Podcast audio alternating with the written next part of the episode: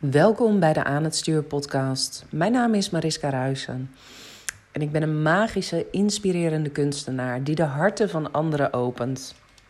Ik help je met het managen van jouw ikken en leiderschap te nemen over je leven. Dat gaat verder dan alleen controle krijgen over negatieve en kritische stemmetjes in je hoofd, heb ik gemerkt. Leiderschap nemen betekent in contact staan met de diepste delen in jouzelf. Je archetypes herkennen is de eerste stap. Volledige vrijheid ontstaat bij het belichamen ervan. Pas als je volledig in je lichaam bent gezakt, kun je je opnieuw verbinden met jouw innerlijk kompas. Want die weet altijd de weg. Ik wens je heel veel luisterplezier. Ja, leuk dat je weer luistert naar de nieuwe episode. En omdat ik uh, mooie reacties heb gekregen op de podcast van vorige week, waarin ik een uh, vraag van een klant beantwoordde, heb ik besloten om dat in deze podcast weer te doen. Heb jij nou een vraagstuk waar je mee worstelt, uh, waar je tegenaan loopt? Laat het me weten. En wie weet hoor je jouw vraag in de podcast terug. En kun je dus eigenlijk gratis coaching ontvangen van me. Um, de vraag die ik kreeg was van iemand die mijn kaartenset heeft besteld. Uh, als je deze podcast luistert, dan denk je misschien, nou Mariska die is alleen uh, bezig met kwantum, uh, met vrouwelijke energie, met het belichamen van je archetypes en that's it. Nou, ik kom van een heel andere plek. Ik kom van een plek uh, waarin ik toen ik eigenlijk net begon met mijn ondernemerschap, vooral heel erg met mijn eigen archetypes, maar dan met name de stemmetjes in mijn hoofd werd geconfronteerd. Um, ik had een stemmetje in mijn hoofd wat dagelijks zei: Je bent onverantwoord bezig en je gaat eindigen onder een brug. Nou, je kunt je voorstellen dat als je ruimte geeft aan zo'n stemmetje, dat je niet heel erg succesvol in business gaat zijn, omdat het letterlijk een heel verlammend stemmetje is. En ik merkte dus ook dat ik de handrem in mijn bedrijf behoorlijk aangetrokken had. Nou, vanuit dat stuk um, wilde mijn onderbewustzijn dat dolgraag oplossen. En in 2017 heb ik dan ook, en dat heb je wellicht al eerder gehoord uh, als je deze podcast vaker beluisterd hebt, um, tijdens een business retraite volledig intuïtief beeld gegeven aan de verschillende stemmetjes in mijn hoofd. Ik had een hele sterke slavendrijver. Nou, hoe ziet dat er dan uit als je echt een slavendrijver hebt? Hoe ziet mijn pleaser eruit? Um, hoe zag mijn innerlijke criticus eruit? En zo ben ik ze allemaal stuk voor stuk vorm gaan geven. En niet alleen de saboterende delen, de delen waar ik het meest last van had, de kritische delen, maar juist ook de helpende delen. Want hoe meer je kunt visualiseren hoe het eruit ziet als jij door helpers uh, wordt omringd, uh, hoe, makkelijker het, hoe makkelijker het wordt om daar contact mee te maken. Hoe eenvoudiger het eigenlijk is om te zeggen: hé, hey, dit oude dat wil ik niet meer. Ik kies nu voor een nieuw verhaal. Nou, die kaartenset die is best wel een beetje een eigen leven gaan leiden. Zonder dat ik daar eigenlijk ooit enige promotie voor heb gedaan. Is dat een deck wat nu door zo'n 1700 coaches en therapeuten in Nederland en België wordt gebruikt. Hartstikke tof natuurlijk. Um, nou, daaruit vloeide mijn boek op een gegeven moment voort. En ik heb ook een methode uitgebracht die ervoor zorgt, met de kaarten breng je in beeld. Wie zit er op dit moment dominant bij mij aan het stuur? Wie heeft het roer in handen? En zorgt dat er wel voor dat mijn leven de juiste kant op gaat. En met mijn training zorg je ervoor dat je zelf weer aan het stuur komt te zitten. Dat je het stuur dus niet laat overnemen door die negatieve en kritische stemmetjes in je hoofd. Maar ook je helpers niet te veel ruimte laat. Want je kunt je er alles bij voorstellen wanneer jij een levensgenieter aan het stuur hebt. Wat heel erg tof kan zijn. Want ik moedig ondernemers alleen maar aan om zoveel mogelijk te ondernemen vanuit hun hart. Maar op het moment dat jouw levensgenieten de overhand heeft, ja, dan zal die waarschijnlijk ook wars zijn van de acties die wel moeten worden ondernomen op dagelijkse basis om jouw business een succes te laten zijn. Jouw levensgenieter denkt alleen maar lang leven de lol. Ik ga precies doen waar ik zin in heb. En als die geen zin heeft in een administratieve taak, dan blijft dat liggen. Dus je zal altijd een paar co-chauffeurs aan jouw stuur moeten hebben. Je zal altijd um, uh, bezig moeten zijn met: hey, wie wil ik alles in handen geven? En het beste is als jij zelf de leiding over die delen hebt en dat je die delen kunt inzetten wanneer het jou dient. Nou, deze dame die had mijn uh, kaartenset gekocht en zij stelde mij via de mail een hele mooie vraag. Ze zegt: Ik heb al tig van aha-inzichten uit je boek omcirkeld. Uh, zij heeft mijn boek nog tweedehands weten te bemachtigen. Op dit moment is mijn boek uh, in fysieke vorm niet verkrijgbaar. Maar, en daar zal ik aan het einde van deze podcast ook nog eventjes op terugkomen. Ik heb er wel een luisterboekversie van gemaakt. Juist omdat ik zulke mooie reacties op de podcast krijg uh, juist omdat veel mensen toch blijven vragen naar het boek. Want het boek staat bol van praktische tools. Van hey, hoe zorg je er nou voor dat jij de leiding hebt? En dat je dus niet andere delen van jouzelf het laat overnemen, waardoor je het idee hebt dat je de controle verliest. Maar goed, deze mevrouw heeft mijn boek nog wel. En zij zegt: uh, Ik ben op weg naar mijn schat, maar de dolk achtervolgt me nog. Want ik kom uit een groot gezin waar vrouwen trouwden en niet hun eigen toekomst inrichten. De generatie armoede. Ik zou een baan voor 24 uur graag willen, uh, voor een veilige basis. En ik wil dan ook weer mijn eigen toko oprichten. Maar die baan in loondienst die lukt niet. Ik onderzoek, ik netwerk, loop mee op de werkvloer, heb intussen een omscholing gedaan en krijg complimenten van het UWV. En toch ben ik verdrietig en teleurgesteld. Mijn inkomen is nu 30 euro boven bijstandsniveau. Ik ben of overgekwalificeerd of miste ervaring. Ik ben 52 jaar en accepteerde een lagere salarisschaal uh, zelfs, maar in proeftijd weer warm afscheid genomen.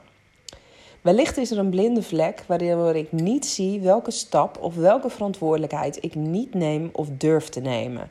Als ondernemer starten kan nog niet. Ik heb geen buffer, een 30% WW inleveren uh, uh, is voor mij nu een te grote stap. Ik heb zelfs met de wethouder samenleving gesproken, omdat ik vastloop in systemen. Haar reactie was: sommige mensen lopen vast, dat gebeurt gewoon. Jammer, maar helaas. Kan ik nog iets doen om tot een ander inzicht of een andere oplossing te komen? Mijn waardes uh, een van mijn belangrijkste waarden is onafhankelijk zijn en op de een of andere manier blijf ik juist afhankelijk. Ik ben benieuwd naar jouw reactie. Nou, en voordat jullie me nu allemaal met allerlei vragen gaan bombarderen, uh, ik vind het leuk om er soms een uit te lichten in de podcast, maar ik kan natuurlijk niet iedereen persoonlijk gaan, uh, gaan antwoorden. Uh, dus doe dat alleen als je merkt: hey, ik zou hier meer over willen weten. Maar er zit natuurlijk een grens aan hoe ver ik kan gaan. Maar deze vraag lijkt me heel mooi, want hier zit stiekem heel veel in. Wat ik deze vrouw heb geantwoord is namelijk: waar hou jij nog vast aan jouw oude verhaal? Welk stukje daarvan dient nog? Ze zegt namelijk: Ik kom uit een groot gezin waar vrouwen trouwden, niet hun eigen toekomst inrichten, de generatie armoede. En het stukje familiesysteem is sowieso een hele belangrijke om te doorgronden. Want we zijn, zelfs als we al lang volwassen zijn, altijd enorm loyaal aan ons familiesysteem. We willen nooit onze ouders voorbijstreven, onbewust, omdat we dan denken: hey, we laten onze ouders zien dat zij het niet goed genoeg hebben gedaan. Dus als jij een programmering hebt van, nou, het is niet aan jou om te kiezen wat je wil, dat wordt voor jou bepaald. Dan moet je dus eigenlijk op een punt komen waar je niet loyaal bent aan jouw familiesysteem en zegt: hé, hey, ik ga breken met deze regel en ik richt mijn eigen leven in. Dat kan ontzettend spannend zijn. Ik heb natuurlijk niet voor niks in mijn boek um, uh, vaak gedeeld, maar ik denk dat ik het hier in de podcast ook wel eens heb benoemd, dat er altijd een, een, een vaag gevoel van schuld en schaamtegevoel in mij over is gebleven op het moment dat ik zei: ik laat mijn baan in loondienst los. En daarmee gooi ik mijn studie in de prullenbak. Daarmee neem ik afscheid van mijn identiteit als jurist, die ik de jaren daarvoor zo zorgvuldig had opgebouwd. Daarmee zei ik eigenlijk tegen mijn ouders: Dank je wel dat jullie me de kans hebben gegund om te studeren. En ik weet ook welke aderlatingen zij daarvoor hebben moeten doen.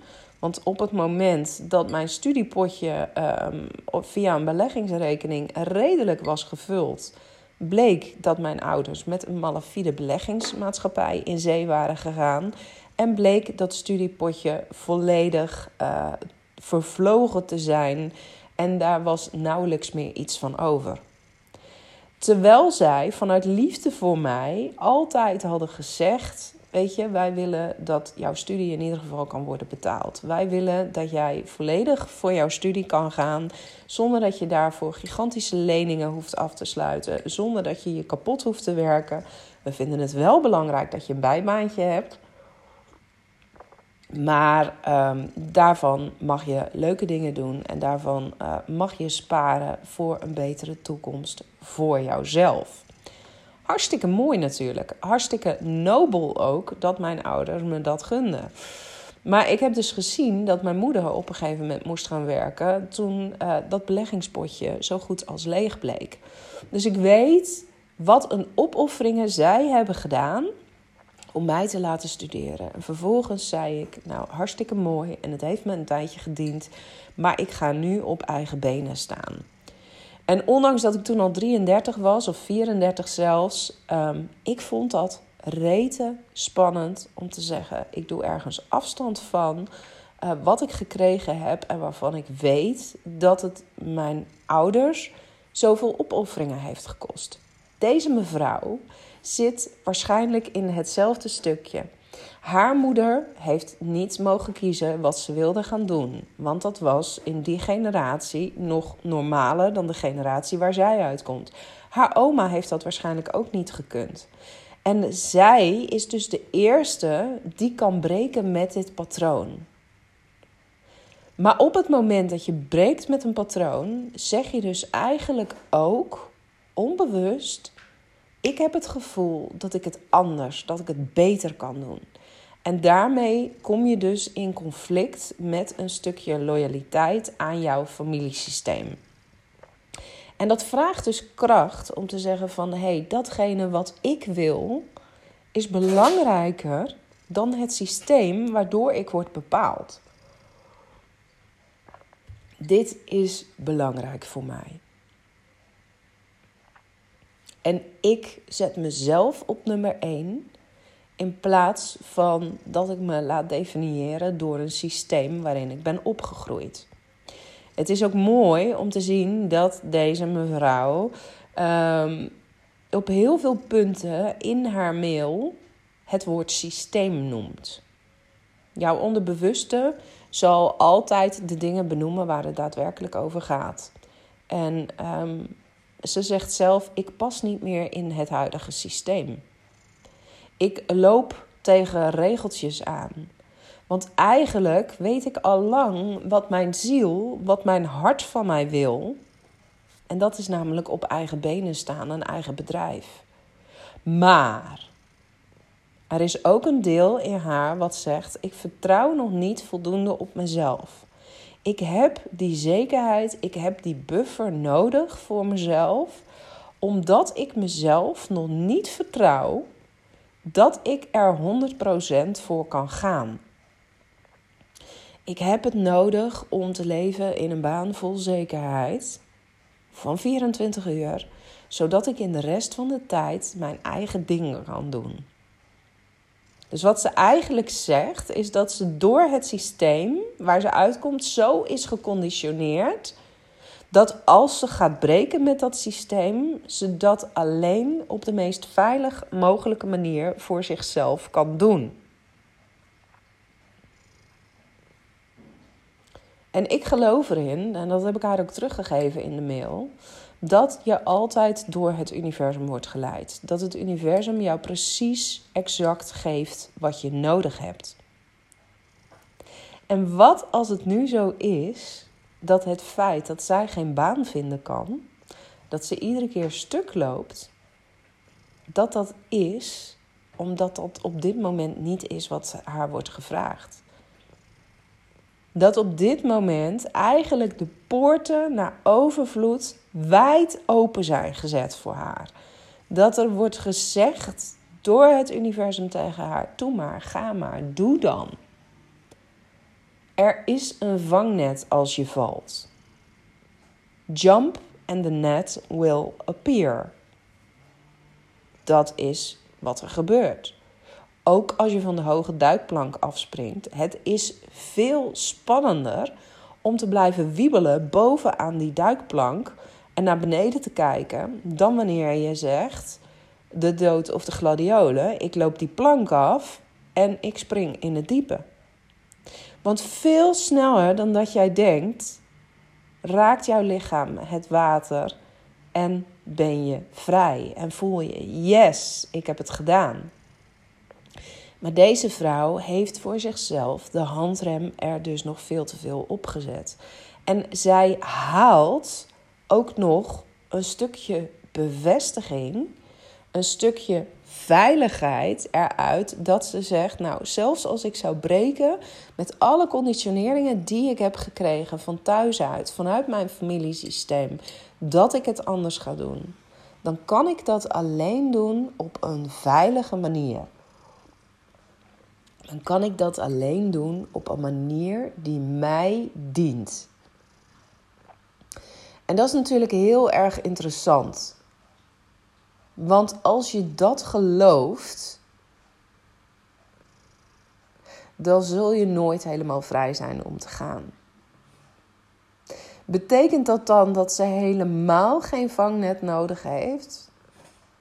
Nou, ze zou hem ook omdraaien. Ze kunnen omdraaien. Wat zou er gebeuren als ik nu vol vertrouwen in de grootste versie van mijzelf zou gaan staan?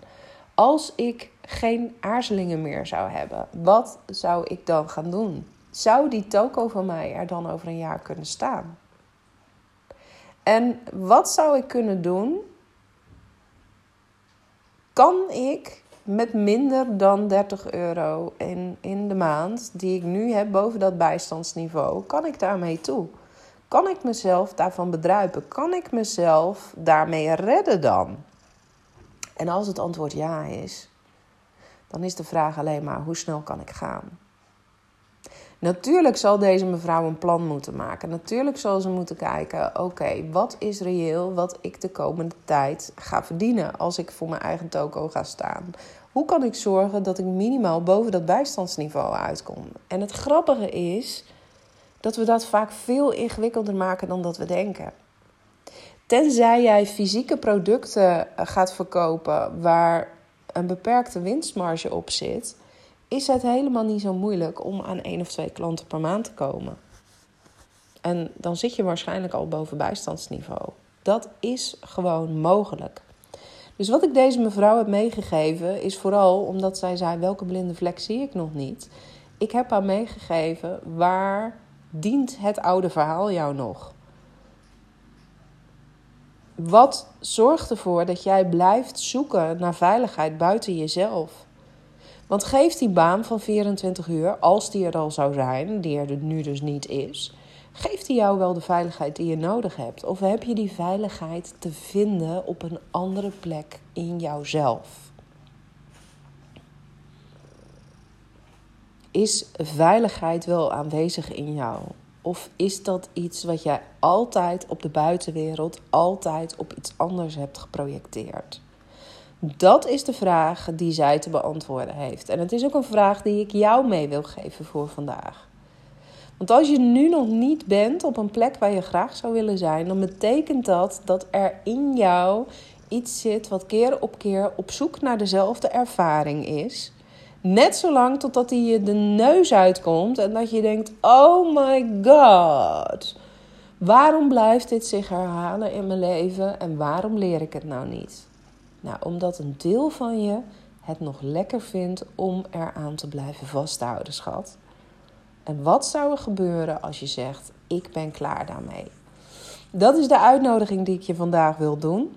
Als jij nu denkt: hé, hey, maar dat in een ander verhaal stappen en dat ontmaskeren van welke stemmetjes zijn er dan nog dominant in mijn leven? En zijn dat mijn eigen stemmetjes wel? Of worden zij misschien door mijn familiesysteem gestuurd?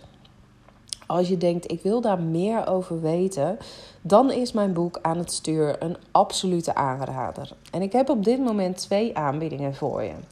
Want het boek gaat samen met mijn kaartenset. Dan haal je er gewoon simpelweg het meeste uit. Ik heb eerder ook een betaalde masterclass gegeven over uh, hoe je het meeste haalt uit het werken met de kaarten. En als je nu het luisterboek bestelt, dan krijg je de kaartenset en de workshop erbij. Dus dan heb je een totaalpakket om voor jezelf mee aan de slag te gaan. Dit pakket krijg je ook als je besluit op 29 september mee te doen aan de Alice Experience. Daar gaan we nog een stapje verder. Daar krijg je namelijk uh, persoonlijke coaching van mij op persoonlijke thema's. Maar neem ik je mee op een onvergetelijke reis die ervoor zal zorgen dat de patronen die jij nu nog in je eentje aan het ontrafelen bent, waar jij nu nog van denkt van hé, hey, ik moet hier iets mee, maar hoe dan? Dat je die op die dag definitief doorbreekt. Het wordt een magische dag vol mystiek, um, vol kwantumreizen, vol prachtige muziek, een adembenemende natuur. En het wordt een ervaring die jij je nog lang heugen zal. Waarschijnlijk zal het zelfs een levensveranderende ervaring zijn. Voor 222 euro ben je daar al bij. Maar je krijgt dus het pakket met mijn boek en mijn kaartenset krijg je erbij als je besluit om mee te doen. Zodat je ook na de Alice Experience steeds een handige tool in handen hebt om op terug te vallen op het moment dat je denkt: ik weet het even niet meer. Hoe moet ik verder nu? Vond je deze podcast waardevol? Deel hem dan in ieder geval in je netwerk. Want ik zou het zo tof vinden als mijn verhaal meerdere mensen mag bereiken. En um, laat ook eventjes een review achter in Spotify of in welke app je dan ook maar de podcast luistert. En um, heb je vragen, aarzel niet om ze me te stellen. Ik hoor je heel graag weer snel in een nieuwe episode.